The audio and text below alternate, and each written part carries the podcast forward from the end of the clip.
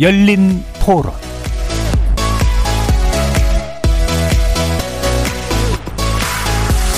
안녕하십니까. KBS 열린 토론 정준희입니다. 교육은 중립이기 때문에 중립을 위해서 후보 번호가 없다라고 하는데 어, 유권자들이 분별력이 없어요. 그렇게 할 바에는 정당에서 공천하는 것도 하나의 방법일 것이다. 좋은 사람 나와도 우리가 알 수 있는 게 하나도 없잖아요. 조금 바뀌긴 해야 되겠죠. 많은 시민들이 어떤 교육감이 어떤 정책을 폈는지 막 그거를 다 알아보고 찍지 못하는 것 같아서 차라리 그럴 바에는 러닝메이트로 교육감을 자기가 선정해서 같이 이 사람과 가겠다라고 알려져 있질 않으니까 교육감이 뭐 하는 일이라든가 그동안 본인이 어떤 일을 이제 해왔고 어떤 성과가 있었는지 이런 것들을 모르니까 기존에 있던 사람들 안전하게 투표를 하게 되는 것 같아요. 시민들이 과연 모르고 그냥 투표하는 게 어떤 의미가 있을까 이런 생각에 임명, 예, 임명하신다고 했나 그런 쪽으로. 교육감을 그렇다고 뭐 뭐 미국 대통령 부통령 뽑듯이 이렇게 러닝메이트로 이렇게 하는 거 제대로 된 방안이 될 것 같지는 않고요. 거리에서 만나본 시민들의 목소리 어떻게 들으셨습니까? 오늘 이야기 나눌 주제는 90만 표의 무효표, 교육감 선거, 이대로 좋은가입니다. 지난 1일 치러진 제8회 전국 동시지방선거에서의 교육감 선거가 유권자들의 관심을 끌지 못한 채 치러졌다는 조사 결과가 나왔는데요. 중앙선거관리위원회에 따르면 이번 교육감 선거에서 나온 무효표는 총 90만 3,227표로 시도지사 선거 무효표의 2.6배에 달했습니다. 교육의 전문성과 정치적 중립성을 지키자는 취지로 교육감 직선제가 도입된 건 지난 2007년이었습니다. 이후 15년 정도 흐르는 동안 주민 대표성이 강화되는 등 긍정적인 효과가 있었던 반면 후보자에 대한 관심과 변별력을 유도해내지 못한 채 다소간 혼탁한 경쟁에 치우치는 모습을 보이면서 시도지사와의 러닝메이트제라든가 임명제 등 여러 대안이 거론되는 상황이죠. 교육감은 유치원 그리고 초중고 운영, 학생들의 교육은 물론 교원 인사를 책임지는 이른바 교육소통용으로서 막중한 자리인 만큼 지금부터라도 교육감 선거의 문제점을 직시하고 각종 부작용을 최소화할 대안이 필요하다는 목소리가 높습니다. 오늘 KBS 열린 토론에서는 세 분의 전문가와 함께 현행 교육감 선거 제도를 면밀히 평가해 보면서 그 대안 모색해 보는 시간 갖도록 하겠습니다. KBS 열린 토론은 여러분이 주인공입니다. 문자로 참여하실 분은 9730으로 의견 남겨주십시오. 단문은 50원, 장문은 100원의 정보 용료가 붙습니다. KBS 모바일 콩 그리고 유튜브를 통해서도 무료로 참여하실 수 있고요. 이제 콩을 통해서 보이는 라디오로도 만나실 수 있습니다. 시민 논객 여러분의 뜨거운 참여 기다리겠습니다. KBS 열린 토론 지금부터 출발합니다. 살아 있습니다. 토론이 살아 있습니다. 살아있는 토론, KBS 열린 토론. 토론은 라디오가 진짜입니다. 진짜 토론, KBS 열린 토론.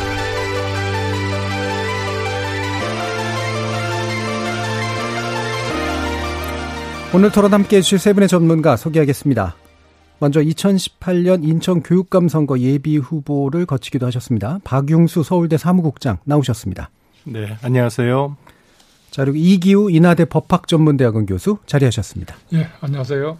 2022년 서울시 교육감 후보이시기도 했습니다. 최보선 전 대구 카톨릭대 이탈리아학과 교수 함께 하셨습니다. 안녕하십니까. 어, 요번 이제 교육감 선거, 뭐 전반적으로 이제 지선 자체가 투표율이 좀 낮기도 했습니다만, 음, 지, 어, 시도지사의 무효표하고 비교해 봤을 때 한 두 배 정도 넘는 그런 무효표가 나왔다는 거로 보면 포기를 했거나 또는 잘못 찍었거나 이렇게 된 것들이 이제 많다는 얘기죠. 어, 이게 뭐 하나의 어떤 예의기는 합니다만 전반적으로 교육감 선거 제도는 변화가 좀 필요하다라는 이야기들이 평소에도 좀 있었기 때문에 기본적으로 어떤 입장이신지 한번 세 분 의견 먼저 좀 듣고 시작하도록 하겠습니다.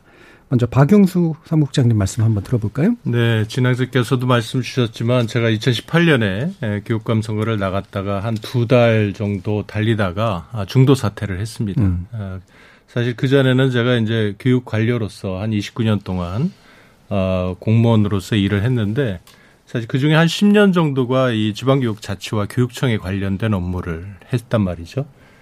담당자로서 아, 교육감 선거가 정말 이 정도로 망가지면 안 되겠다 해가지고 거기에 대해서 새로운 대안을 찾으려고 제가 갖고 있는 기득권을 다 버리고 선거에 출마해, 출마를 해서 시민들의 교육감 선거에 대한 무관심을 한번 바꿔보려고 어, 노력을 했는데 어떻게 할 수가 없더라고요. 그래서 제가 중도 사퇴를 했고요. 사실 이제 루저로서 한 1년 넘게 백수 생활을 하다가 사실 2018년에 사실 제가 작년에 책을 한 권을 썼는데 이 책을 2018년에 초록을 만들어 놓고 아, 작년에 이제 재보궐 선거가 있다는 걸 다시 알고 한 6개월에서 8개월 동안 다시 성, 어, 책을 써서 이제 출간을 했습니다. 이제 출간을 하면서 제가 이 결론은 뭐냐면 이게 시민들의 잘못도 아니고요. 교육감 선거는 어느 누구도 관심을 가질 수도 없고 알 수도 없는 그런 선거가 돼버렸습니다. 그런데 여기에 지금 교육 예산이 2천억을 쓰거든요. 아이들한테 큰 죄를 짓는 거죠. 그래서 저는 이 책을 통해서 제가 제, 제안을 한 게 이제는 단순하게 제도 개선이나 뭐 인식을 바꿔서 될 문제가 아니고 교육감 선거를 폐지하는 게 맞다. 소위 지방교육 자체를 없애는 게 맞다라는 게 제 최종적인 결론이고 제안입니다. 네, 알겠습니다. 한 번의 의견 들었고요. 이규 교수님도 말씀 주시죠. 예, 그 2007년도에 그 이 교육감 직선 제도가 도입되기 전에 상당한 우려가 있었습니다. 뭐 그때 물론 긍정적인 측면도 얘기가 되었지만 오히려 이게 그 매우 비교육적으로 또 정치화될 것이다 하는 그런 우려가 있었는데 그 몇 번 이 교육감 직선을 해본 결과 그때 그 논의되었던 긍정적인 어떤 효과보다는 부정적인 효과가 훨씬 더 많이 나타나고 있는 뭐 그런 것을 그 애청자 여러분들도 다 그 느끼시겠지만 그 너무 부작용이 크기 때문에 이대로 둘 수는 없다 하는 그런 입장입니다. 예, 알겠습니다. 최보성 교수님. 네, 저 입장은 교육감 선거는 직선제로 가야 한다고 보고요. 다만 어, 과정, 방법 이런 것들을 좀 개선할 필요가 있다고 봅니다. 이념 대결로 치우칠 수밖에 없고요. 어, 또 그러다 보니까 단일화라는 문제가 어, 화두로 떠올라서 완전히 유권자들을 반으로 나누어서 단일화에 이제 성공하는 그런 쪽이 당선되는 그런 구조로 어, 지금 바뀐 상태라서 매우 안타깝고 어, 심각성을 느끼게 됩니다. 예, 안타깝고 심각성을 느끼시는데 어쨌든 직선제를 유지하면서 개선하는 것이 필요하다라는 그런 입장으로 네, 이해를 그렇습니다. 해보겠습니다. 어, 자 그러면 2007년에 도입된 교육감 직선제 아까 이규 교수님도 뭐 도입 당시에 관련된 이야기를 해주셨습니다만 어, 긍정 효과, 부정 효과, 뭐 부정적으로 더 많이 보시는 것 같긴 합니다만 그러니까 관련된 양측의 측면들을 좀뭐 설명을 부탁드리겠습니다. 예, 우선 어 이때 당시에 이제 그 도입하는 도입 그 직선제 도입을 주장한 측에서는 그 민주적 정당성이 강화될 것이다. 왜냐하면 그 간선으로 일부의 국민이 주민들이 참여하는 것보다는 주민 전체가 참여함으로써 이 민주성이 그 강화될 것이다. 뭐 이런 주장이었고요. 그 다음에 이제 그때 당시에 간선제를 채택함으로써 나타났던 여러 가지 폐단들, 뭐 특히 이 학연이라든가 지연이라든가 그 다음에 또 선거 부정, 뭐 이런 것이 직선제를 채택하면 줄어들 것이다. 뭐 이런 그 긍정적인 효과를 예측을 했었고요. 또 그때 당시에 이제 부정적인 효과에 이제 매우 여러 가지 이제 그 우려들이 나왔었는데 그 우려들이 이제 현실로 나타나고 있는 것 중에 이제 하나가 로또 선거. 그래서 도대체 유권자들이 어떻게 투표를 해야 될지 모르는 뭐 그런 예, 문제가 이제 대두가 되었고 그 다음에 이제 이 그 선택 기준이 없다가 보니까 뭐 특정 단체를 예를 들어서 그 그 좀뭐 합니다만은 그 현실입니다. 정교조 소속 교, 저 후보냐, 비정교조 후보냐, 이렇게 이제 나누어져 가지고 극단적으로 대결하게 되고 이게 이제 그 선거 후에는 어, 뭐 그, 이, 그, 여러 가지 그 교육 이념, 가치 중에서 예, 극단적인 선택을 하게 되어 가지고 그 대단히 그 이 교육 갈등을 심화시키는 뭐 이런 문제들이 예, 대두되고 있고 즉 다시 말해서 예를 들어서 뭐 정규조 교사가 채, 그 당선이 되면 그 기존의 그 그 뭐 예를 들어서 특목고라든지 뭐 이런 거를 완전히 그 없애버리는 뭐 그런 이제 극단적인 예, 선택을 하게 됨으로써 예, 주민들 사이에 주민들의 요구하고 그 교육의 정책 결정 하고 상당히 괴리가 발생하는 뭐 이런 문제들이 이제 나타났고요. 그 다음에 이제 이 선책 그 이 한 번 선거를 통해서 이그 당선된 사람은 이 견제 장치가 거의 없습니다. 그래가지고 이게 이제 그 이 교육 권력, 교육이 이게 서비스 기관, 교육 기관이 서비스 기관이 돼야 되는데 예, 권력 기관이 돼가지고 막대한 예산 또 교육 정책 그 다음에 그 학교의 신설, 학생 배정 뭐 네. 이런 데 대해서 매우 그 일방적인 편파적인 뭐 이러한 그 현상이 일어나고 있는 뭐 이런 것을 볼 때 이 그 긍정적인 효과보다는 부정적인 효과가 더 많이 현실로 나타나고 있다 이렇게 볼 수 있습니다. 예, 알겠습니다. 근데 뭐 이게 부정적인 게 정말 많아서 부정적인 것들을 더 집중적으로 얘기해 주셨는지 아니면 이게 견해 차이에서 나타나는 문제인지는 좀 따져봐야 될 것 같은데요. 아까 최보돈 교수님은 기본적으로 직선제를 유지하는 게 필요하다라고 보셨기 때문에 이 부분에 대한 양가적 평가에 대한 어떻습니까? 어, 그 헌법 제 31조에 교육의 그 전문성, 어, 자주성 그리고 어, 정치적 중립성이 명시가 되어 있기 때문에 어, 직선제로 지금 갈 수밖에 없고요. 만약에 간선제라든가 폐지를 하려면 법을 바꿔야 되는데 에, 국회가 하는 것을 보면 이렇게 빨리 바꿀 것 같지는 않습니다. 조금 전에 이기우 교수님께서 교육감을 견제할 수 있는 장치가 없다라고 하셨어요. 맞습니다. 지금 서울시 의회에 교육위원회가 있는데요. 15명으로 구성되어 있습니다만 교육 전문가가 없죠.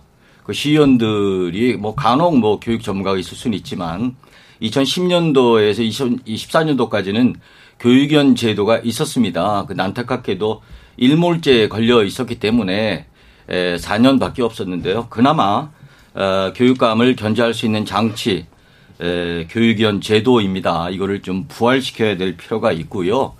어, 이 직선제를 유지하되 어, 아무도 모르는 상태에서 누구를 찍어야 될지 모르는 상태에서 투표를 하고 또 포기하고 아무나 막 찍, 찍을 수밖에 없는 이런 구조를 우리가 중지를 모아서 어, 좋은 대안을 마련했으면 좋겠습니다.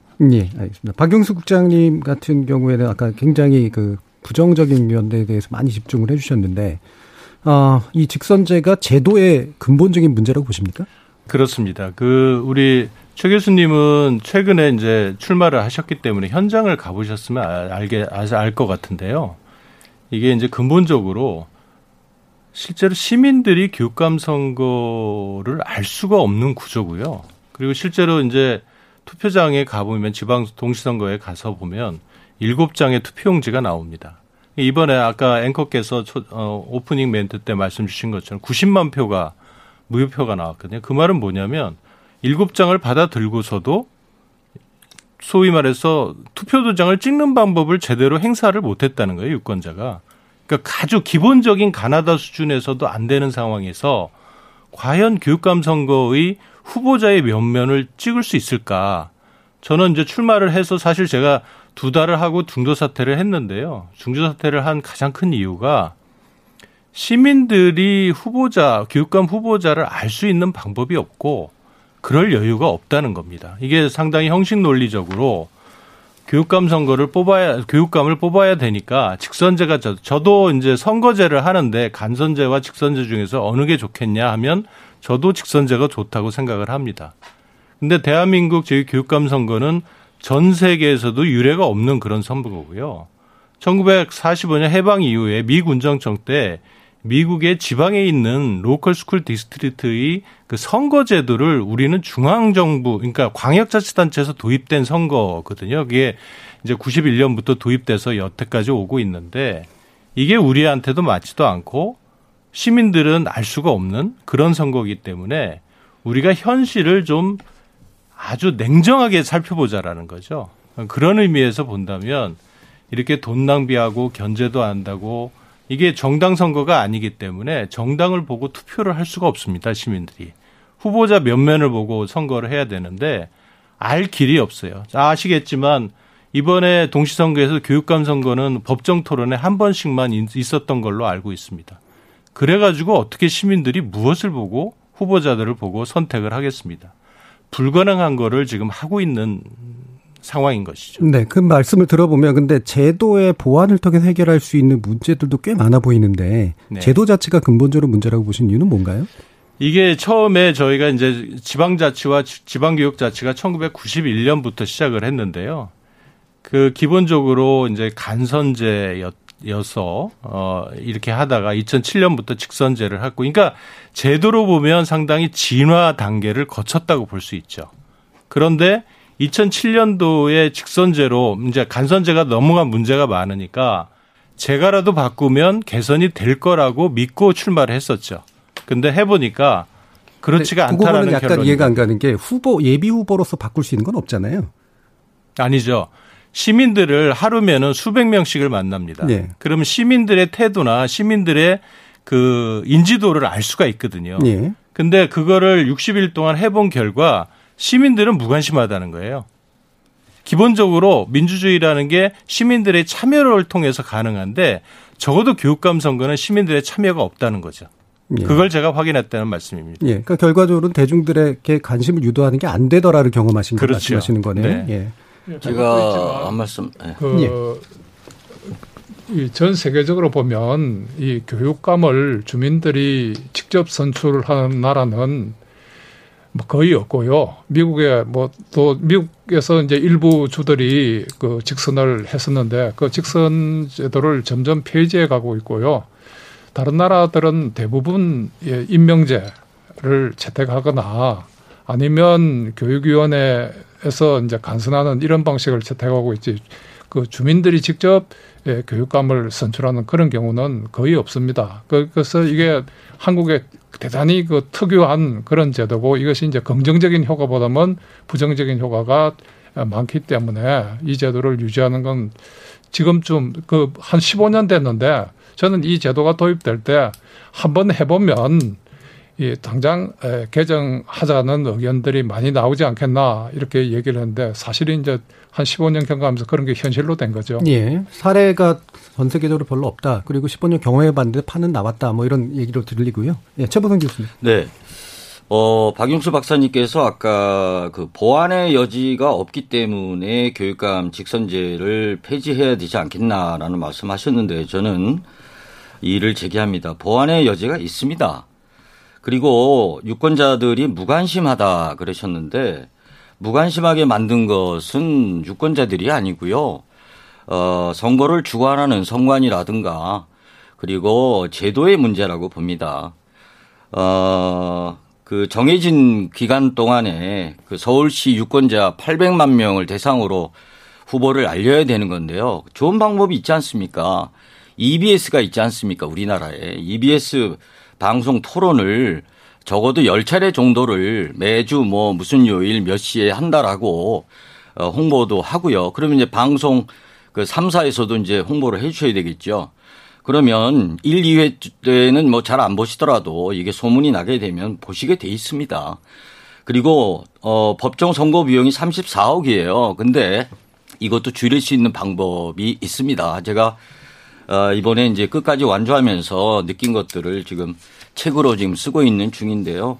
요거는 이제 또 말씀드리겠지만 네. 보완의 여지는 충분히 있다. 그리고 네. 유권자들에게 너무 무관심한 거 아니냐라고 따지기보다는 무관심하게 만든 원인을 분석해야 될 필요가 있다고 봅니다. 아, 아까 EBS 말씀하셨는데 그러니까 그렇게 되면 좋죠. 근데 그렇게 안 된다는 거거든요. 제가 EBS가 교육감 선거 관련해서 실제로 교육방송이 EBS조차도 선거 전에 기획방송으로 해서 저한테 인터뷰를 사무실에서 와가지고 한 시간 넘게 녹화를 해서 갔는데 EBS조차에서 조차도 최종적으로 이거를 결방 조치를 했거든요. 그 말은 뭐냐면 교육구로 특화된 방송사마저도 어, 선거 직전에 방송될 것도 방송을 안 하는 게 지금의 현실이라는 겁니다. 안 된다는 건 이제 편성권적인 판단을 내린 네. 걸 말하는 그러니까 그게 거고 최보선 교수님 같은 경우에는 그러니까 규제를 이제 뭔가 제도를 마련하거나 규제를 다른 방식으로 바꾸면 그렇게 하도록 만들 수 있지 않겠냐라는 의견이신 거고 그래서 층위가 좀 다른 의견인 것 네. 같고요.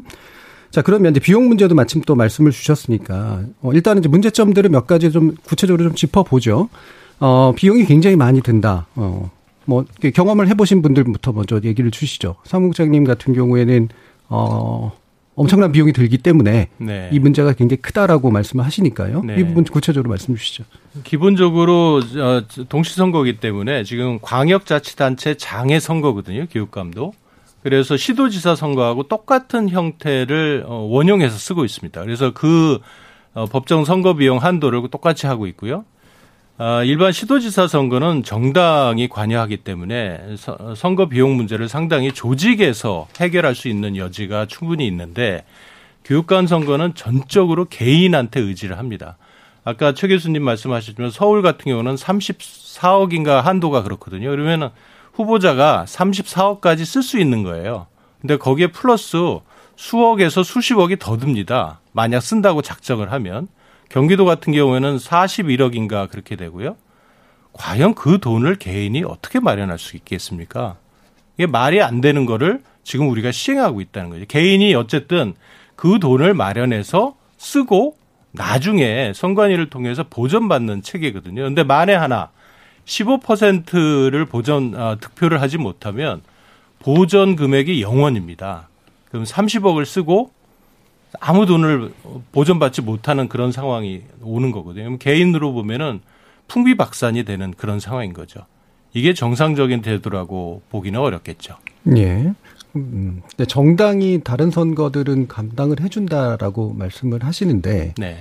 사실 15% 정도 득표를 가진 개인 아주 일부를 제외하고는 정당들이 이제 대부분 주요 정당들은 그 득표력을 가지기 때문에 감당이 되잖아요. 그렇죠. 예. 근데 정당에서 막 빚을 내 가지고 한다거나 이런 일들은 일반 선거도 별로 없지 않나요? 그건 없는데 정당에서는 정당 보조금도 있고 정당에서 그 조직이라는 게 있고 그렇기 때문에 예, 제가 예. 구체적으로 여기서 그거 그 말씀을 드리기는 어렵지만 정당에서 상당 부분 커버를 해주고 나중에 뭐 보전이 안 되면 개인이 감당하는 형태로 운영을 하는데 교육감 선거는 처음부터까지 다 개인이 감당을 해야 됩니다. 예, 예. 뭐 그게 큰 문제라는 거죠. 금액도 똑같은데. 예. 근데 실제로 또 쓰는 돈은 시도지사보다 교육감들이 더 많이 씁니다.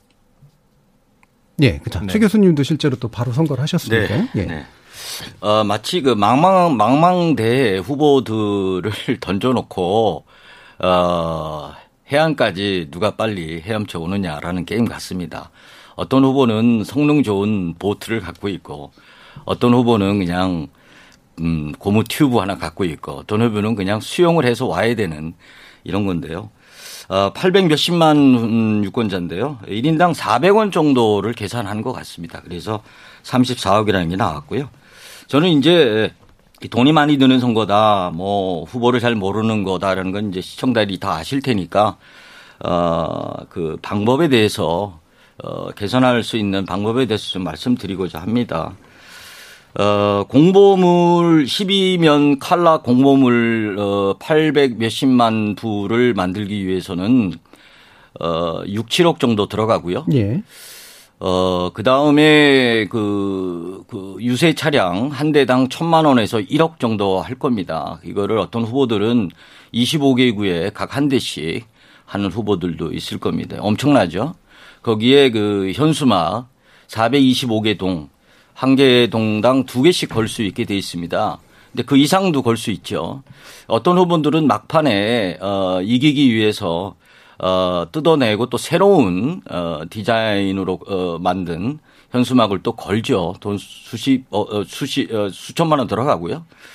또 하나는 저 선거 운동원 있죠. 네. 네. 네, 판넬 들고 다니면서 홍보하는 분들. 이분들도 이제 하루에 10만 원입니다. 13일이면 이제 130만 원이죠. 몇 명을 쓰냐에 따라서 또 이렇게 비용이 들어가는데요. 어, 이거 어마어마한 어, 어, 비용이 들어갑니다. 그래서 저는 선거 공영제를 어, 직선제를 유지한다는 전제 하에 선거 공영제를 실시했으면 좋겠습니다. 다시 말하면 어, 공범을 하지 말자. 저는 이번에 돈을 안 쓰는 선거를 해보자 해서 제 블로그에 공약을 전부 어, 올려놨습니다. 요즘 휴대폰 안 갖고 다니는 분 없죠? 휴대폰에 그 후보의 이름을 치고 들어가면요. 네이버에 검색어에 그러면 거기 경력, 학력 다 나옵니다. 그리고 그 밑에 블로그라는 게 있어요. 거기 클릭하시면 어, 어 공약을 다 볼 수 있거든요. 그리고 현수막 그 동시 지방선거기 때문에 너무 혼탁스러워요. 너무 복잡합니다. 걸지 말자. 그리고 유세 차량 요즘 유권자들이요 시끄럽다 그래요. 그래서 요즘은 막판에 가니까 뭐 조용히 그냥 돌아다니기만 하던데 별 뭐 효과가 없는 것이죠. 선거 운동은 하지 말자. 그러면 엄청나게 선거 비용이 줄어들 것이고요. 아까 EBS 말씀드렸는데 이제 우리 박 박사님은 아 그게 힘들 것이다 했지만 힘들지만 하도록 해야죠. 공영 방송 아닙니까 EBS도? 그래서 TV 토론을 수차례 열어서 정책 토론을 할 수 있는 정책으로 결, 어, 경쟁할 수 있는 그런 구조를 만들어 둔다면 어, 3억 이하로도 충분히 선거를 치를 수 있다 이렇게 봅니다. 예, 그러니까 선거 공영제 도입이 필요하다. 네. 그다음에 비용을 되도록이면 줄일 수 있도록 네. 만드는 것이 좋겠다라는 네, 네. 건데 이게 사실 약간 충돌할 수도 있잖아요. 그러니까 비용을 줄이는 구조를 만드는 건 좋은데 네. 비용을 줄이다 보면 이제 관심을 유발하기가 굉장히 어렵잖아요. 그렇죠. 사실은. 예. 그래서 생기는 어떤 거를 EBS 정도로 메꿀 수 있다. 네. 음. 충분히 저는 할 수 있다고 봅니다. 예. 그 제가 단적인 예를 한번 들어보겠습니다. 예를 들어서 이번에 서울시에서 출마한 분들은 제가 뭐 주요 후보자들 뭐 5% 이상 나온 후보자는 거의 다 압니다. 근데 많은 사람들이 저한테 물어요. 누구를 뽑으면 좋겠냐. 그 저는 다 알지만 대답을 할 수가 없어요. 이럴 정도로 그리고 저 자신도 굉장히 고심해서 선택하게 할 수밖에 없는 그런 구조인데 만약에 이것을 선거 운동까지도 안 한다 이러면 어떻게 후보자들이 저 유권자들이 후보자를 알 수 있으며 또 어떻게 선택을 하겠냐는 거죠. 뭐 이럴 때는 그냥 거의 자포자기 상태에서 투표를 하게 되고 그것이 무효표로 연결되는 것이고 이건 또 그다음에 이걸 공영제를 한다면 그 후보자가 부담해야 되는 비용을 결국은 세금으로 떼우는 거거든요. 그렇기 때문에 이게 그 직선제에 대한 근본적인 의문을 제기할 수 않을 수 없고요. 또 이것이 많은 경우에 이 저 당선된 교육감 또는 낙선된 교육감을 이 그 교도소의 담장 위에 올려놓는 이런 결과를 초래하기 때문에 이 제도에 대해서는 근본적으로 다시 생각해야 되고요. 또 왜 이 많은 비용을 직선제를 선택해서 낭비하게 만드느냐. 그 과연 뭐 한 2천억 정도 든다고 하는데 이 선거 때마다 그러면 이 돈을 과연 이 그 교육감 뽑는데 쓰는 게 타당하냐. 뭐 이런 것도 근본적으로 의문을 2천억 원이 든다는 건 누가 그 정도의 비용을 지불하죠? 아, 전국적으로 보면 선거에 드는 비용이 교육감 뽑는데 한 2천억 든다고 하는 그러니까 그게 공공 자금에서 나가는 건 아닌 아니, 거죠? 공공 자금에서 나가는 거고요. 2천억 원이요? 네, 제가 그걸 최초로 소위 발언을 한 사람이고요.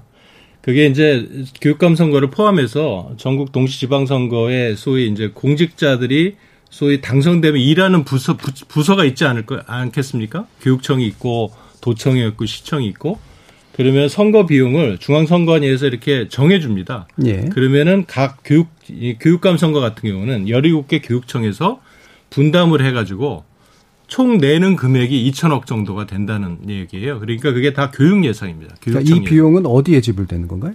선관위한테 주는 거고요. 아, 선관위에요. 그 2천억 중에서 한 40%에서 50%가 예. 후보자들이 낸 금액을 개인적으로 보전받는 금액이 있죠. 예. 그거를 보전받는 금액으로 음. 쓰입니다. 그러니까 15% 이상 득표한 분들에게 선거 비용을 보전해 주는데 약 40% 그러니까 800억 네, 네. 에서 그렇죠. 1000억 사이가 쓰인다. 네. 그리고 그것은 선관위에서 부담하는 게 아니라 교육청에서 네. 분담금을 내서 부담하는 네, 거다. 네. 네. 저는 아까 우리 최부선 교수님 그러니까 직선제가 뭐 유지가 되겠죠. 유지가 된다면 당연히 선거 공명제를 강제적으로라도 해야 된다는 데에서는 예. 저도 이론이 없습니다. 그게 제가 28, 2018년에 출마할 때 그걸 했던 거고요. 혼자 그렇게 해서 전국을 다니면서 인천을 돌면서 도서까지 가면서 떠들었던 내용이고요.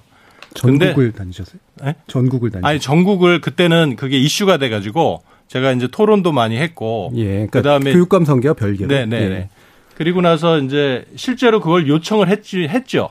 근데 어, 전혀 귀담아 듣지는 않았고 그걸 예. 강제할 수 있는 방법도 현실적으로 맞닥지 않고 그런 상황이었고 그러다 보니까 공영제가 되면은 저는 전적으로 찬, 찬동을 합니다. 네. 그렇지만 저, 그게 예. 음. 과연 실현 가능성이 있는가 하는 부분에서 의구점이 있다는 거죠. 예, 선거 공영제를 만약에 제대로 도입한다면 직선제 유지하는 거에는 찬성한다. 네. 예. 네, 제가 말씀드리겠습니다. 어, 우리 이기우 교수님께서 선거 공영제를 하게 되면 세금으로 떼어야 된다는 말씀하셨는데요. 어차피 지금도 세금으로 메꾸고 있는 겁니다. 들여다 보면요. 15% 이상 득표를 한 후보에게 예, 보전을 다 해주지 않습니까? 이번에도 15% 이상 넘은 후보가 이제 세 분이신데요. 어, 만약에 30억씩 쓰셨다 그러면 90억을 다 보전해 줘야 되지 않습니까? 음, 이것도 다 세금이에요, 결국은. 어, 그렇기 때문에 공용제로 가서 3억 원 이하로 쓸 수 있는 그런 제도적인 장치를 마련한다면 어, 그래 봐야 뭐 몇 억 되지 않습니까? 훨씬 더 어, 세금도 아낄 수가 있는 것이고요. 어, 4차 산업 시대다, 무슨 AI 인공지능 시대다, 뭐, 어, 국민 거의 100%가 휴대폰을 들고 다니는 이런 상황에서 아직도 구태의연하게 뭐 공보물을 가정에 배달하고 그거 뜯어 보십니까? 그 우리 동네에 보면요, 어, 저기 메일 박스에 그냥 그대로 남아 있습니다. 뜯어보지 않습니다. 네, 그 쓸데 네. 지금 시대에 쓸데없는 비용을 줄이도록 하자는 그렇습니다. 말씀으로 이해가 네, 되고요. 네, 그거 네. 아마 이제 뒤에서 후반부에서 좀 더 자세히. 논의할 수 있도록 할 것 같고요.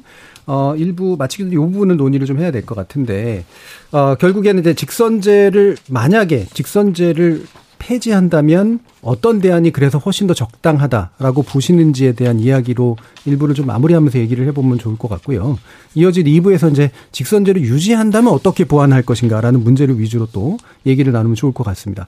어, 이기우 교수님 보시기에 어떤 대안이 좀 가능할 것 같으시나요? 어, 이제 2006년 당시에 그, 이 간선제가 피해가 너무 많기 때문에 여기에 세 가지 대안이 그 제시가 됐습니다. 그 하나는 그 현행의 그 직선제이고 또 하나는 그 러닝메이트 예. 제도였고 또 하나는 그 이 지방자치단체 장에 의한 임명제. 임명제. 뭐 세 가지 안에 예. 올라갔는데 이제 그때 당시에 이 국무총리에게 이제 대통령께서 그때 당시에 노- 노무현 대통령이었죠. 그 교육에 관해서는 총리가 전적으로 결정하도록 그 그렇게 업무를 분담을 했습니다. 근데 이제 그때 당시에 이제 그 국무총리가 세 가지 안 중에 직선제를 이제 선택을 한 거죠. 그래서 그 이제 저는 그때 이제 개인적으로 그 이 세계의 보편적인 교육감 교육 책임자죠. 교육감이라기보다도 예, 교육 행정 기관의 책임자를 어떻게 선출할 것인가. 이게 뭐 세계 보편적으로는 임명제입니다. 그런데 이제 그때 당시에 이제 국민들의 정서가 이 민주성이 가미돼야 된다. 이런 이제 지- 그 의견이 많아서 지금도 막 그런 욕구들이 좀 있을 거로 봅니다. 그래서 현실적으로 그 절충 안으로 러닝메이트 제도를 채택해서 예, 이 시도지사가 그 함께 일할 이 교육 책임자를 그, 그 추천해서 예.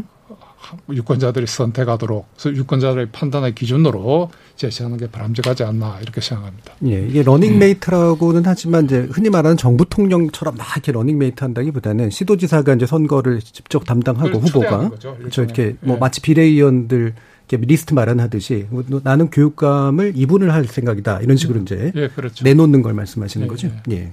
어떻습니까, 박영수 아버지? 저는 근본적으로 어 우리가 이제 지방교육자치 저도 이제 10년 전까지만 해도 지방교육자치 신봉론자였습니다. 아, 그러나 실제로 행정을 해보고 일선에서 부교육감 권한대행을 다 겪어보고 선거까지 나가보고 한 결과는 뭐냐면 사실 헌법에서 얘기하는 교육의 정치적 중립성은 교육은 정치에 의해서 이렇게 휘둘리지 않게끔 안전하고 장기적으로 운영하게끔 하는 우리의 헌법 정신이거든요. 근데 예를 들어서 이거 러닝메이트라든지 이런 식으로 하면 사실 시도지사 선거에 매몰되는 형태가 될 수 있을 것 같고요. 그리고 아까 어, 오프닝에서도 얘기했지만 지금 실질적으로 교육감 선거는 올해 이제 투표율 실질적인 투표율이 50%가 안 되는 상황이거든요. 근데 대한민국에서 지금 시민들이 가장 관심이 많고 투표율이 가장 높은 선거가 뭐냐 하면 대통령 선거라는 말이죠. 그러면 과거 91년 해방 이후로 정부 1948년 이후부터 1991년까지 교육감을 대통령이 임명을 했어요. 그러면 그럼 과연 대통령이 임명하는 교육감이 어떨까 하는 생각을 아니 가질 수가 없다는 거죠. 오히려 시민들이 지지한 대통령이 임명하는 교육감이라면 오히려 전국적으로 아주 표준화되고 통일성 있고 차별 없는 교육을 운영할 수도 있고 선거를 통해서 이렇게 반목과 질시에 교육감 선거도 보지 않아도 되고 예산도 낭비하지 않아도 되고 하는 여러 가지 일거 양득 이상의 효과를 누릴 수가 있는 거죠. 임명제를 좀 더 바람직하다고 보시는 것 같은데 네. 대신 이제 직접 선출된 자에 의한 임명을 하면 되지 않겠냐? 그럼 시도지사는 불가능합니까? 시도지사는 근본적으로 지금 우리 헌법 정신이 예. 시도지사의 그러니까 시- 지방 선거에 대한 관심도가 지금 가장 떨어집니다. 대한민국 선거에서. 그러면 시민들의 관심이 떨어지는 선거를 통해서 어, 교육감을 임명하는 거와 지명 또는 임명하는 거하고 대통령이 임명하는 거하고는 제가 보기에는 대통령이 임명하는 게 더 낫다라고 판단하는 거죠. 예. 최보선 교수님. 네. 뭐 저는 초지일관 어 직선제를 선호하는 입장이고요. 예. 네. 이기우 교수님께서 조금 전에 러닝메이트 제로 가야 될 것 같다 말씀하셨는데 이건 이제 헌법 31조에 이제 위배되는 말씀이고요. 어, 시도지사 선거에 매몰이 되고 있다라고 이제 박 박사님이 말씀하셨는데 어, 그렇습니다. 어, 그것은 교육감 선거에 대한 어, 대중적인 홍보가 매우 미흡하기 때문에 에, 일어나는 현상들이고요. 그래서 저는 이제 계속 주장하지만 어, 직선제를 유지하되 어, 보완 대책을 강구하는 것이 에, 지금 현재로서는 어, 유일한 방법이 아닌가 이런 생각을 하게 됩니다. 예. 예, 어, 조금 말씀을 예, 그 문제를 얘기해 주셔서 제가 발언권을 아니, 드리려고 했는데요. 그러니까 헌법에 위배된다라는 표현이 나오셨기 때문에 또 네. 법학자이시기도 하니까 말씀 주시죠. 예, 이게 그 아마 헌법 31조에 나오는 저기 정치적 중립성을 문제 삼는 것 같은데요. 세계 어느 나라 민주 자유민주 국가 치고 교육의 정치적 중립성을 주장하지 않는 나라가 없습니다. 그런데 이들 나라에서 이거를 임명제로 하는 것을 전혀 문제 삼지 않습니다.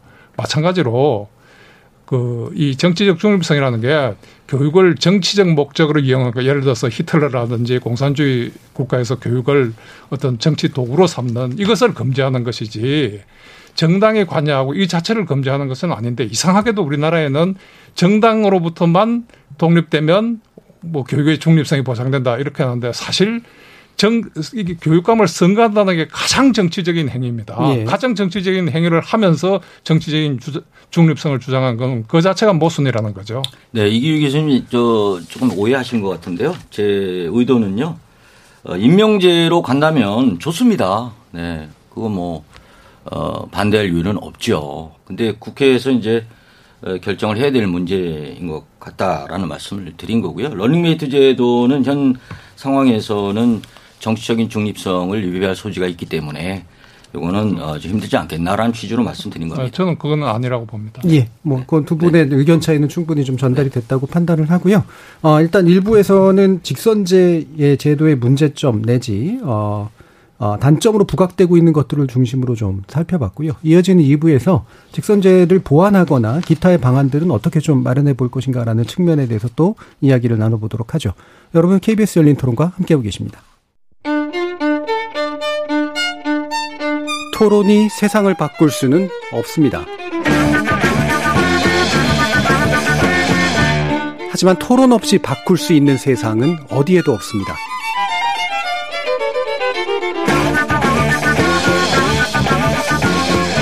세상의 선한 변화를 갈망하는 당신. 정답이 아니라 질문의 힘을 믿는 당신. 우리 KBS 열린 토론에서 만납시다.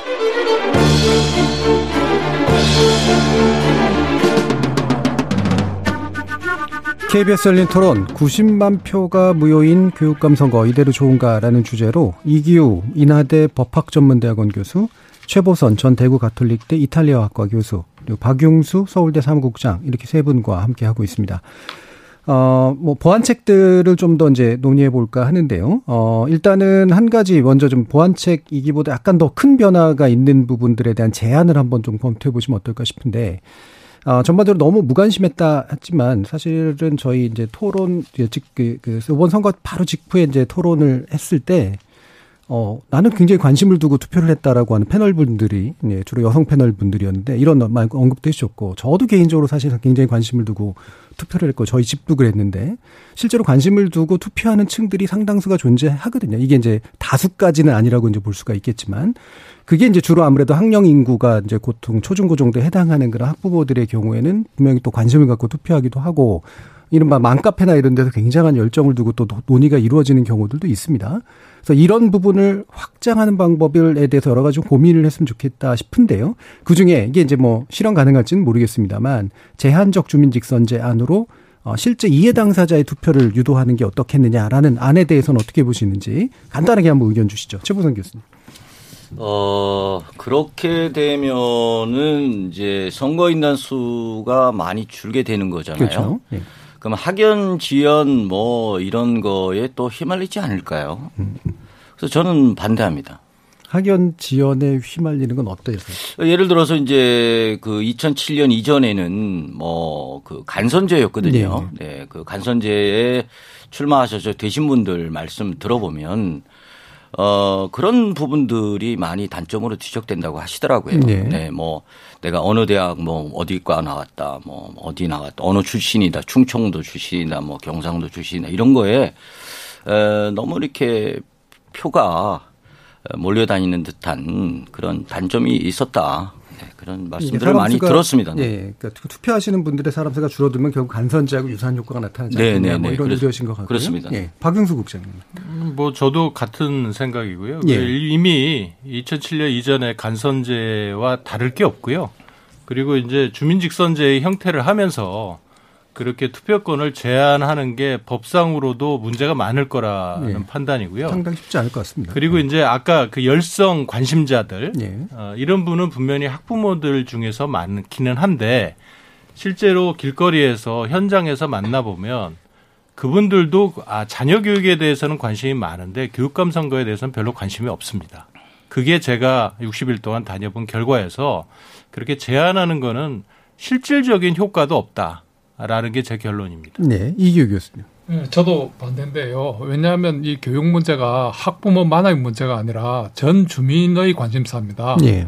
그, 그 지역의 교육이 어떤 것이냐 하는 것이 그 지역에 살 것인가 말 것인가 정규 요건을 결정할 정도로 중요하기 때문에 또 뭐 현실적으로 보면 부동산 가격도 교육 수준이 어떠냐에 따라서 좌우될 정도로 전체 주문에 영향을 미치기 때문에 학부모들만 예, 그 선거권을 갖는다 하는 거는 평등 선거에 위배되지 않을까 예. 봅니다. 예, 법적으로도 여러 가지 단점들이 있고 실제로 대표성을 확보하는데도 분명히 문제가 있어 보이는 예, 그런 제안인 거는 확실한 것 같은데 근데 세 분 말씀을 들어보니까 그래도 주민 잡 참여를 굉장히 늘려야 될 것 같은 그런 생각이 드는데 그럼 어떻게 늘릴까라는 그런 측면인데요. 아까 이제 최보선 교수님께서 이제 EBS 같은 데다가 사실은 이제 이 부분은 이건 제도만 바꿔도 사실 금방 가능한 부분이긴 한데 어, 그런 방식의 어떤 제도가 필요하다. 근데 EBS만으로 사실 좀 되는 거는 좀 아닌 것 같아서 그렇습니다. 예. 네. 지상파가 뭐 예를 들면 아, 그럼요. 어, 같이 가야 된다. 그럼요, 그럼요. 예, 예. 지상파는 많이들 보시거든요. 네. 시청자분들이. 그래서 어, EBS에서 언제 몇 시에 에, 교육감 정책 토론회가 있다라는 거를 홍보를 좀 해주시면 되고요. EBS에서는 짜임새 있게 에, 프로그램을 잘 짜서 어, 모든 후보들 일단 한 번씩 전부 돌아가면서 토론할 수 있는 기회를 주시고요. 아, 이번에 그저 강심환 후보가 어, 토로하면서 말씀하신 게 있어요. 어, 1회 KBS에서 아마 1회 정도 어, 토론회를 한 것 같은데 그것도 오전에 했습니다. 그런데 에, 5% 이상의 지지율을 갖고 있는 후보만 초대돼서 결국은 이제 네 분만 나가서 이제 하게 됐죠.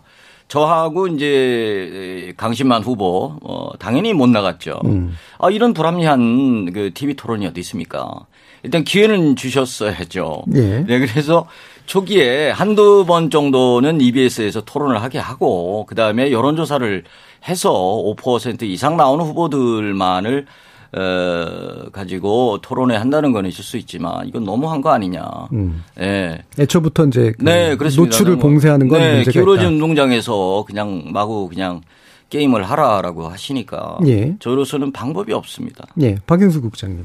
그래서 제가 이제 올해 같은 경우에 제가 책을 내고 나서 사실 많은 인터뷰 기사를 하고 그나마 이 교육감 선거에 관심을 가진 게 사실 제가 이 문제 제기를 해서 그렇게 될 가능성이 상당히 높습니다. 그럼에도 불구하고 지금 우리 국민 방송인 KBS조차도 어, 이런 토론회를 방송사 주관으로나 아니면 방송사가 연합해서 한 적이 없는 것으로 제가 알고 있고요. 어느 지, 17개 시도에서도 지금 그런 데가 없는 걸로 알고 있습니다. 이런 상황에서 과연 어떻게 교육감 후보자들 면면을 알릴 수 있고 그런 기회가 없는 상황에서 시민들은 어떻게 할까? 이게 쉽지 않은 과제다. 이렇게 생각하고 있습니다. 그러니까 정책적으로 늘리는 제도를 만드는 거에 대해서는 동의하시나요? 저는 동의합니다. 예. 네. 현실적으로 그냥 맡겨놓으면 안 된다라는 그런 안 말씀. 되더라고요. 예. 제가 다 해본 겁니다. 자 이규 교수님은 어, 이런 활성화 방안 토론을 유지로 한 아, 그건 이제 지금 직선제를 유지한다는 걸 전제로 해서 그렇죠. 말씀하시는 것이고요. 저는 이걸 그 아까 최보선 교수님께서 저기 공, 공영방송 특히 교육방송에서 토론을 늘리면 좋겠다 했는데 그 설사 토론을 한다고 하더라도 얼마나 많은 그 주민들이 그 교육감 그 이 토론을 시청할 것인가 저는 굉장히 부정적으로 보고요. 차라리 시도의사하고 함께 토론하고 시도의사의 정책 속에 그 패키지로 교육 문제가 논의될 때 훨씬 시청률이 높아지지 않을까 이렇게 생각되고 그렇게 되면 아마 교육이 그 이 시도의사 선거에서 굉장히 중요한 비중을 차지하게 되리라고 이제 이렇게 생각을 합니다. 음. 그리고 그 이그 교육감 직선제를 폐지한다면 이런 걸 거론할 필요가 없이 에, 또그 여러 가지 보완책을 생각을 할 수가 있는 거죠. 현재 이제 직선을 하다 보니까 가장 큰 문제가 권력이 너무 집중되는 뭐 이런 현상을 초래하는데 이런 것도 직선제를 폐지해야 되는 뭐 그런 이유 중에 하나가 아닌가 이렇게 봅니다. 예. 근데 교육감의 권력이 지나치게 그 집중돼 있는 게 직선제의 문제라고 볼 수도 있지만 직선제는 어차피 정당성을 부여하는 방식이니까 그걸 정당화하는 거고 교육감의 권한에 관련된 제도를 바꾸면 또 되는 문제 아니겠습니까? 이 부분에 대한 의견은 어떠신가요? 저는 그 교육감이 뭐 과도한 어, 뭐 정책 권한이 있다 이렇게 생각은 안 하고요. 예. 그러니까 선출되는 당시, 그러니까 선거 과정을 통해서도 그렇고 어, 선거에 당선되고 나서 4년 동안의 임기 기간 중에도 실질적으로 관심이 없기 때문에 소위 견제 수단이 없기 때문에 음. 소위 불법한 위법한 행동도 하해서 감옥에 가는 일이 생기다 보니까 이제 아, 이 교육 소통령이 너무 권한이 비대하다 이런 비난이 있는 것 같습니다. 근데 실제로 정당하게 발휘가 되는 권한 같은 경우는 그게 뭐 비대하다라는 생각은 안 들고요. 그게 문제가 있고 관심이 없기 때문에 그런 사건이 터질 때만 보니까 비대하다고 이렇게 비춰지는 것 같습니다. 예, 권한 자체의 비대한 문제라든가 부정당함의 문제가 아니라 권한이 잘못 행사되는 것들을 예방할 만한 장치들이 없어서 생기는 문제가 네, 더 크다. 그렇습니다. 예. 그 권한 분산론에 대해서는 어떻게 보시나요, 네. 최보성 교수님? 제가 2010년부터 14년까지 이제 8대 교육위원을 하면서 어 교육청의 여러 가지 뭐 예산이라든가 교육 행정을 자세하게 들여다볼 수 있었습니다. 어 들여다보니까 11조 몇 천억의 예산 가운데 경직성 예산이 70%예요. 어, 교사들과 이제 직원들의 봉급 그리고 어, 학교당 어, 보내는 학교 운영비 그게 70%입니다. 나머지 30%를 가지고 이제 다른 사업들을 하는데요. 시스템에 의해서 돌아가기 때문에 밖에서 알고 있는 것처럼 그렇게 교육감의 권한이 엄청나다라고 볼 수는 없습니다. 교사들 뭐 채용이라든가 뭐 승진이라든가 이런 문제는 역시 다 시스템에 의해서 돌아가는 거고, 거고요. 저는요, 교육감의 권한 좋습니다. 너무 지나치다는 지적, 어, 이렇게 하면 될 것 같습니다. 어, 각 학교 1354개의 초, 중, 고 어, 교장 선생님들께 권한을 대폭 에, 드리고요. 에, 책임을 갖게 하면 어, 된다고 보고요. 또 하나는 이제 그것이 이제 교육 자치와 연관이 되는 것이죠. 교육 자치라고 하는 것은 학생 자치, 학부모 자치, 이제 교사 자치인데요.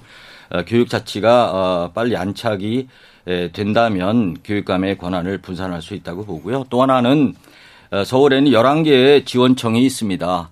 어, 그래서 교육장님들께 권한을 좀 드려서 예산도 교육장의 에, 책임에 따라서 예산을 쓸 수 있도록 하는 장치만 좀 보강한다면 교육감의 권한을 어느 정도 분산할 수 있을 거라고 봅니다. 예. 그럼 그 분산의 방식이 어 이를테면은 법 그러니까 국회에서 뭔가 마련하는 법적 장치에 의해서 이루어져야 된다고 보시나요? 아니면 어, 기타 이거는 어, 국회까지 안 가도 될 것 같습니다. 네, 교육감의 어떤 어, 판단에 의해서 교육 자치를 하겠다. 어, 교장에게 권한을 대폭 어, 이양하겠다. 뭐 음. 11개 그 지원청의 교육장께 권한을 대폭 이양하겠다라는 결정만 하면 저는 된다고 보- 보고 싶습니다. 예. 자세한 법률적인 것은 우리 이기우 교수님께서 네, 잘 예, 아시리라고 왜냐하면 제가. 그런 질문을 드린 이유가 그 네. 교육감의 이제 선의에 맡겨지는 측면들이 좀 있어서 예. 그러면 이제 권한 분한 분산 효과가 제도적으로 보장되는 건 아니지 않느냐 이런 것으로. 예, 그 가장 큰 문제가요. 이 권력은 이렇게 모으면 이게 굉장히 비대해지는 것이고 항상 남용의 우려가 있거든요. 예. 근데 이제 뭐 미국을 비롯해서 전 세계에서 교육 행정을 교육 그러니까 우리가 소위 말하는 교육 자체에 대한 책임을 광역 단위 우리나라 같이 뭐 200만, 300만, 뭐 1000만 이런 단위에 맡겨만 맡겨 놓은 나라는 없습니다. 선진국 치고. 그래서 이게 그 시공구라든지 뭐 이런 기초지방자치단체가 대부분의 그 학교 운영과 관련된 그 학교의 설립 운영에 관련된 문제를 처리하고 있는 거거든요. 그래서 그런데 이제 우리나라에는 이걸 유독 시- 이 시도에 전화하기 때문에 권력이 집중돼서 항상 이제 남용의 우려가 있는 것이고요. 그래서 이거를 그 결국은 이거를 기초 단위의 교육 자체를 인정할 것인가 말 것인가 이건 문제인데 그 우리나라에 이제 그 대부분의 중요한 권한들이 광역에 집중되어 있기 때문에 항상 문제가 생기는 것이다. 그래서 이거를 해결하기 위해서는 대부분의 선진국처럼 기초 단위의 교육 문제를 주민들이 스스로 참여해서 결정할 수 있도록 하는 것이 바람직하지 않는가. 그것은 이제 입법적인 조치가 예. 필요한 거죠. 그러니까 입법적인 방식으로 그걸 해결하는 게 더 맞는 것 같다라고 이제 보셨네요. 자, 그러면 그거하고 연관해서 아까 이제 견제 장치 얘기들을 이제 많이 해주셨는데 교육위원회 또 뭐 내지 교육의회 뭐 이런 식의 정도 정도는 있어야 어, 행정 어떤 집행부를 이제 건, 예, 견제할 수 있는 뭔가 장치들이 이제 가능하지 않겠냐라는 이제 주장을 하시니까요. 이런 부분에 대한 의견도 좀 한번 여쭙겠습니다. 어, 박 국장님부터 말씀 주시죠. 지금도 뭐 이제 시- 의회 같은 경우에는 이제 상임위원회 형태로 교육위원회가 있죠. 예. 그래서 뭐 저- 견제를 하려면 충분히 견제를 할 수가 있습니다. 근데 이제 관심은 뭐냐면 이게 시민들하고 똑같이 시의원, 도의원들도 교육에 관해서는 이해관계에서는 관심이 있는데 예. 정말 교육에 관해서는 큰 관심이 없어요. 음. 그게 표하고도 별로 연결이 안 되고 그 대표적인 걸 보면 뭐냐면 교육감 선거나 시도에서 교육청과 관련돼서 이슈가 되는 게 주로 급식, 소위 시혜적인 정책을 할 때만 관심을 끕니다. 그래서 과거 한 10년 넘게 대한민국 사회에서 학생들의 무상급식이 교육의 어젠다의 최상위에 전반적으로 있었고요. 그게 이제 해결되니까 이제 뭐 무상 교복 아니면은 가속 각종 뭐 다른 무슨 태블릿 PC를 준다든지 이런 식이거든요. 그러니까 이게 선거를 통하다 보니까 일단 시민들한테 강력하게 어필할 수 있는 소위 당장 돈이 안 드는 정책 이런 거에만 관심을 있다 보니까 정작 교육의 핵심과 관련된 논의에는 사실 무관심하다는 거죠. 그래서 음. 저는 그런 측면에서 하기 때문에 저는 이게 이론적으로는 좋은데 관심을 갖고 하고 그러면 되게 좋은데 그게 현실적으로 불가능하니까 제가 이제 임명자가 낫겠다라는 말씀을 드리는 거고요. 그게 이제 안 된다면 저는 잘 모르겠습니다. 제가 현장에서 해보고 선거에 직접 나와 보고 한 경험에 의하면 그런 견제와 관심을 갖는 다른 현실적인 방법이 있을까 하는 점에서는 저는 의구심이 큽니다. 예. 음, 견제 장치는 그정 현재로서는 충분하다라고 보시는 다 거예요? 있는데 예. 안 한다는 거죠. 음, 안 하는 이유는요? 모르기도 하고 예. 그게 당장 시민들한테 어필이 안 되고 하기 때문에 관심의 뒷전으로 밀린다는 거죠. 그러니까 이른바 이제 정치적 관심을 유도하기가 굉장히 그렇습니다. 어려운 본질적 주제들이 네, 네. 예, 그 부분은 네, 제가 이제 경험자기 때문에 이제 말씀드리면요. 2010년 8대 때 15명의 교육위원회가 구성이 됐는데 그 중에 교육자 출신인 교육의원이 8분이었고요. 나머지 7분이 이제 시의원들로 구성됐습니다. 어, 의회가 이제 진행이 되고 무슨 어, 감사를 하거나 뭐 정책 질의를 할 경우에 어, 분명히 차이가 납니다.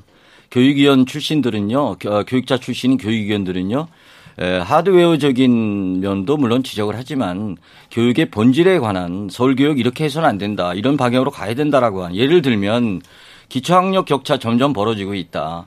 사교육비 계속 증가하고 있다. 학교 밖 아이들이 점점 늘어나는데 어떻게 할 것인가. 라는 질의를 할 수 있는 것은 교육자 출신들이죠.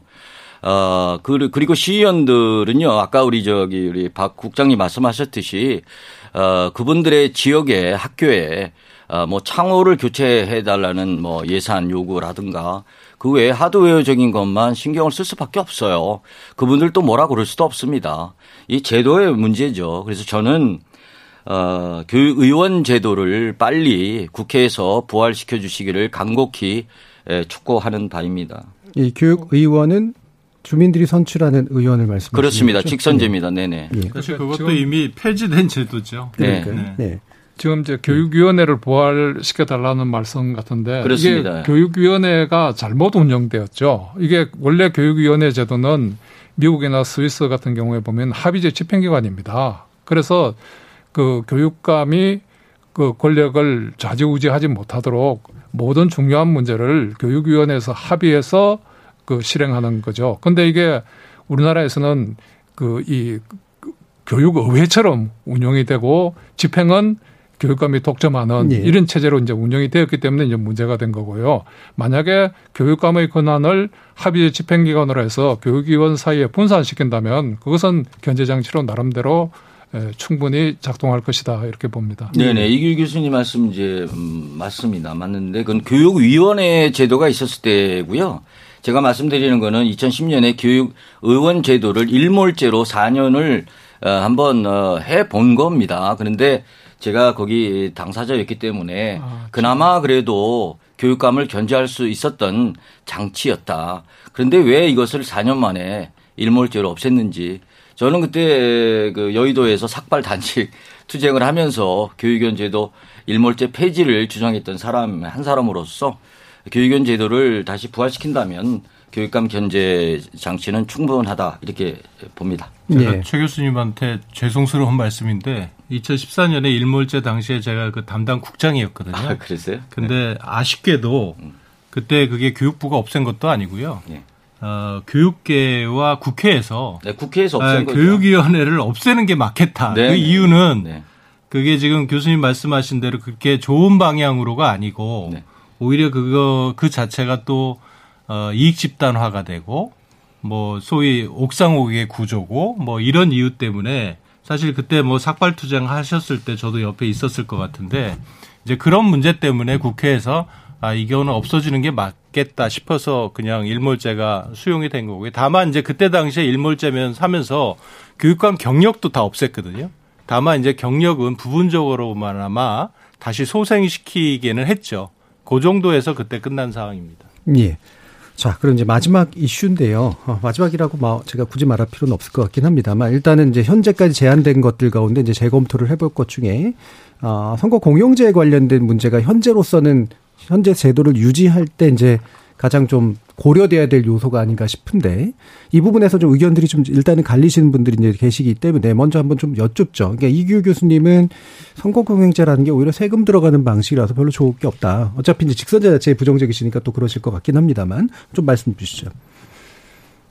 아, 선거 공영제 취지는 좋죠. 예. 근데 이제 제가 그걸 그 이걸 부정적으로 보는 이유는 교육감 선거를 구태여 할 필요가 없는데 구태여 공영제를 운영하면서 거기까지 그 전액을 그 세금으로 충당해야 되느냐 뭐 여기에 회의적인 거죠. 예.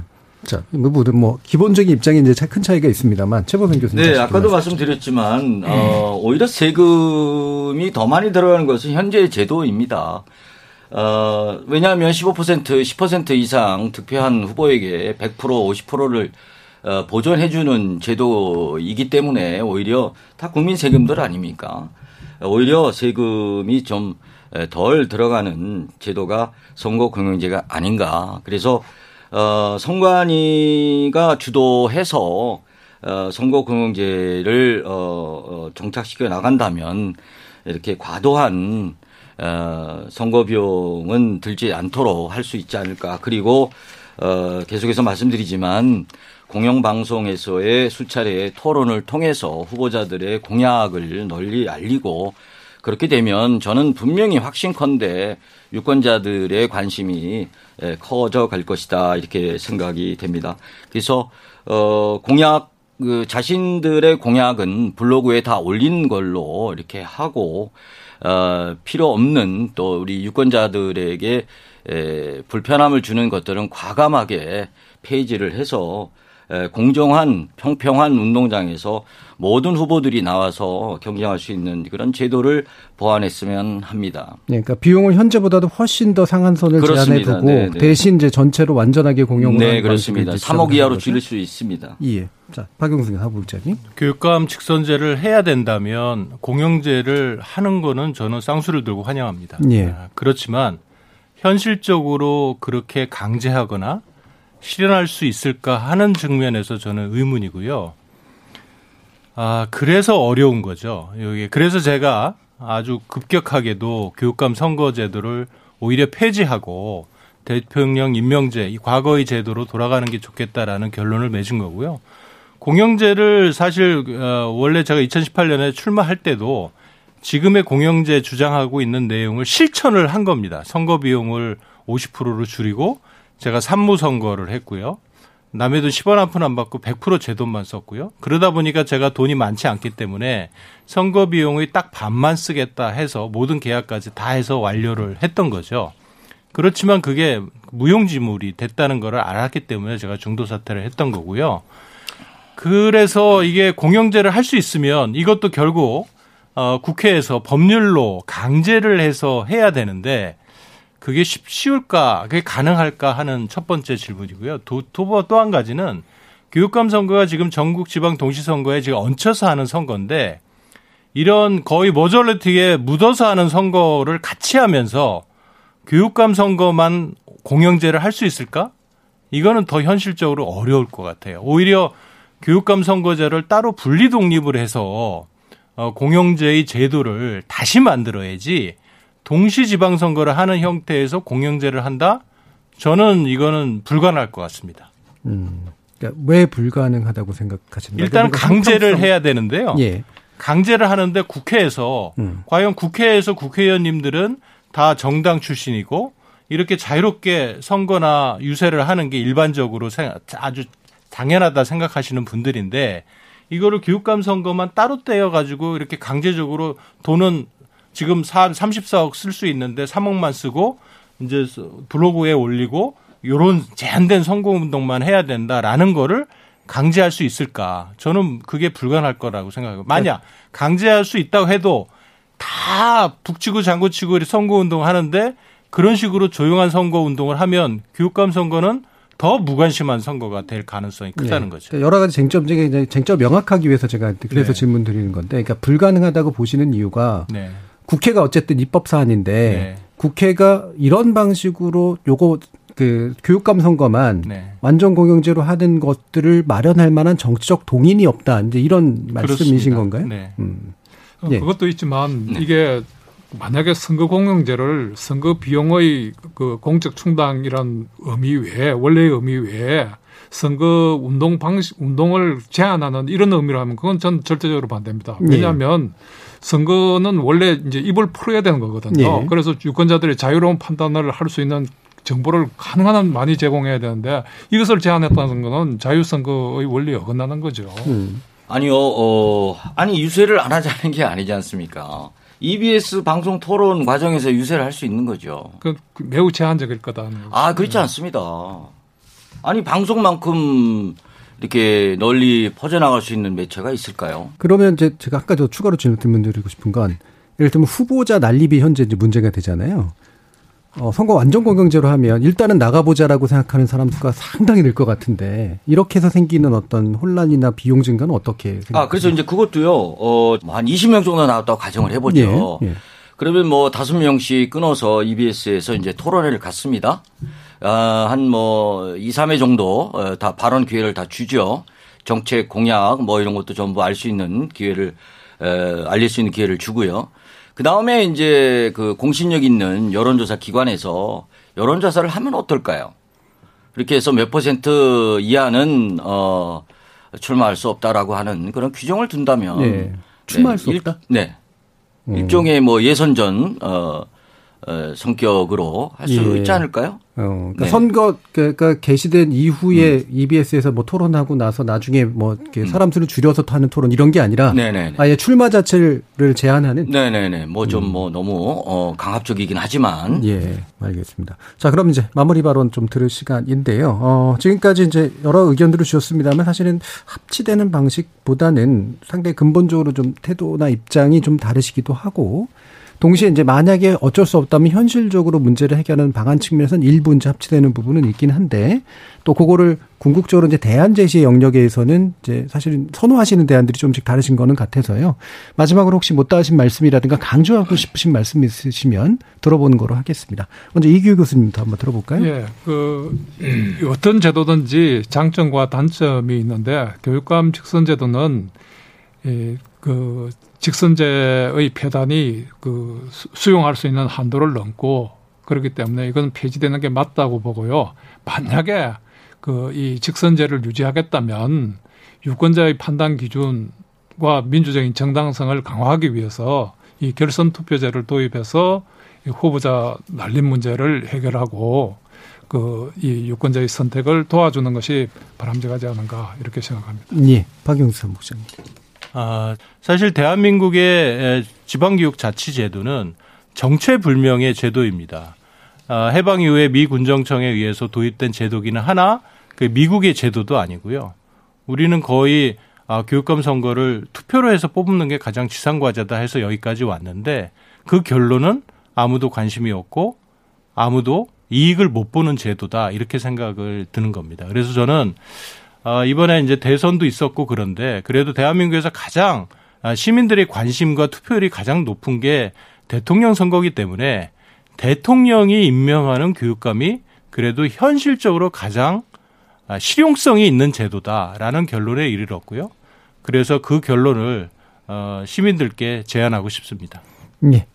자, 최보선 교수님 네, 말씀. 조금 전에 그 결선 투표제를 말씀하신 이규 교수님 어, 의견에 전적으로 공감하면서 앞으로 어 이런 방송 매체에서 언론에서 예, 교육감 선거 제도에 대한 토론을 좀 많이 진행을 해서 의견을 어, 모아나가는 그러한 과정이 필요할 것 같습니다. 아무튼 어, 이번에 에, 후보 중에 한 사람으로서 뚜벅이 어, 유세를 하면서 많은 생각을 했는데요.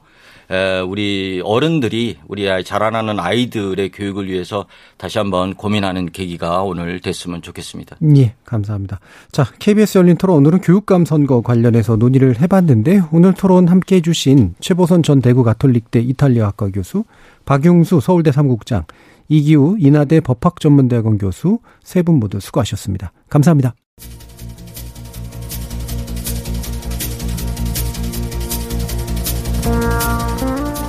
권력 분산 그리고 자치의 확대는 선, 성숙한 민주주의를 위해 꼭 필요한 일이기는 하죠. 교육감 직선제로 대표되는 교육자치 역시 그와 같은 도정에서 매우 중요한 위치를 차지하고 있는 것 같은데요. 선거제도의 역기능을 짚자면 아마 한도 끝도 없을 겁니다.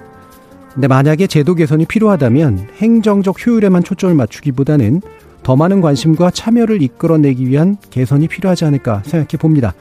참여해주신 시민농객 여러분 감사합니다. 지금까지 KBS 열린 토론 정준이었습니다.